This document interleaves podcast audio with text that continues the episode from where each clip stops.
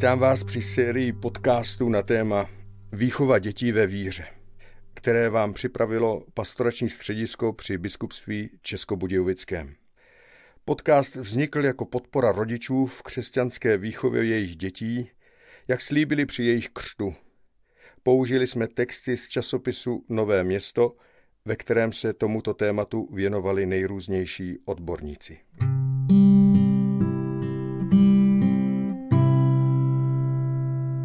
Třetí díl je vzat z časopisu Nové město číslo 9 lomeno 2011 a je nazvaný Jak připravit dítě na narození sourozence. Očekává-li starší sourozenec brášku nebo sestřičku, znamená pro něj tato událost velkou změnu, kterou v blízké budoucnosti může mít spojenou nejen skladnými, ale i negativními pocity. Poslechněme si psycholožku doktorku Ilonu Španělovou. Dítě si neumí dopředu představit, co narození sourozence všechno přinese, jak budou reagovat další lidé, zda se nebude cítit odstrčené. To všechno se mu může honit hlavou. Je na rodičích, aby ho na tuto změnu co nejlépe připravili.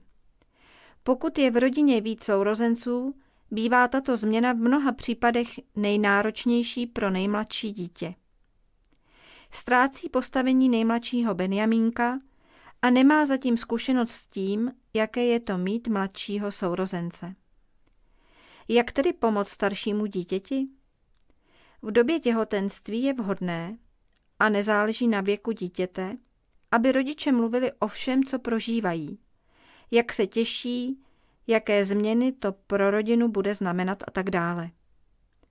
Pokud je to možné, je vhodné vzít dítě na ultrazvuk a ukazovat mu třeba v knize, jak miminko roste a co všechno už bříšku u maminky umí.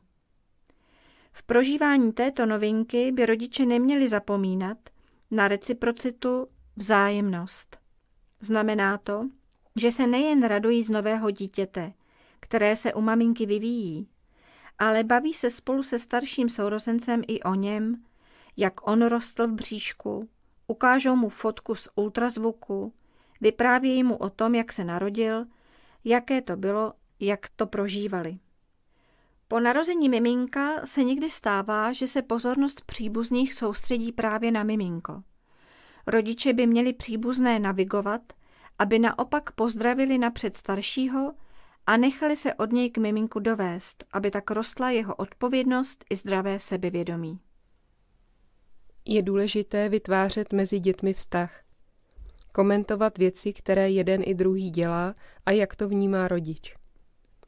Mám tím na mysli komentovat poděkováním a slovním oceněním, když starší na chvíli mladšího pohlídá.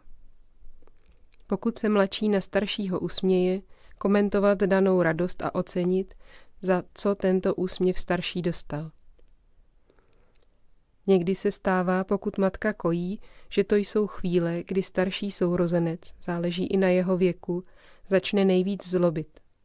Zrovna chce pomoct od mámy na záchod, chce se taky mazlit, nejde mu něco, začne se zlobit a vzdorovat.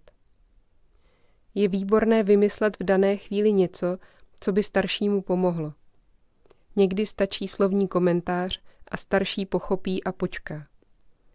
Tyto chvíle je možné využít k popovídání se staršími dětmi, samozřejmě do té doby, než mladší začne sledovat hovor a skojení není nic.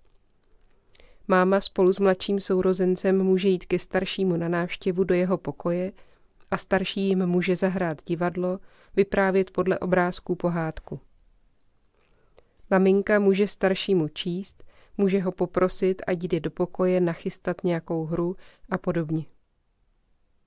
Je vhodné, aby se rodiče u obou dětí střídali.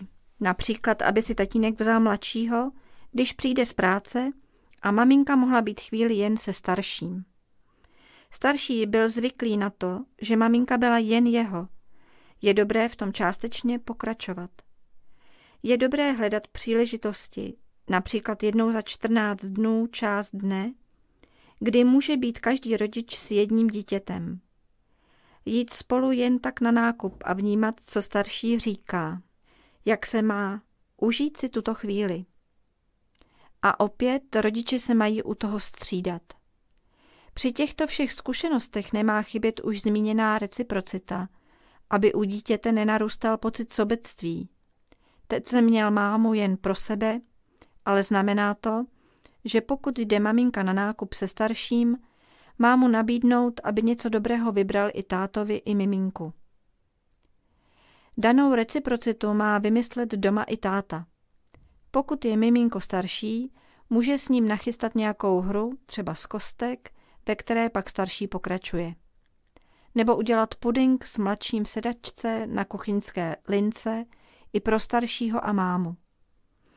Vždy je zapotřebí dát ke všemu slovní komentář oběma dětem, co a z jakého důvodu se stalo, udělalo.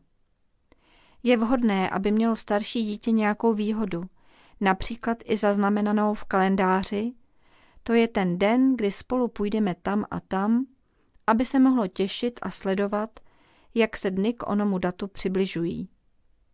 Také se osvědčuje, když starší dítě má například jeden domluvený večer, kdy rodič dělá určitou aktivitu jenom s ním. Je to omezený čas, předem určený, kdy rodič a dítě dělají něco, pro co se rozhodne dítě. Pak danou věc, výkres, výrobek nachystají, aby se mohl mladší sourozenec další den podívat. Důležité je mluvit, komentovat, oceňovat, vysvětlovat a především všechny děti milovat. Slyšeli jsme třetí díl z cyklu Výchova dětí ve víře s názvem Jak připravit dítě na narození sourozence. Příště nás čeká téma, jak se liší výchova chlapečků a holčiček.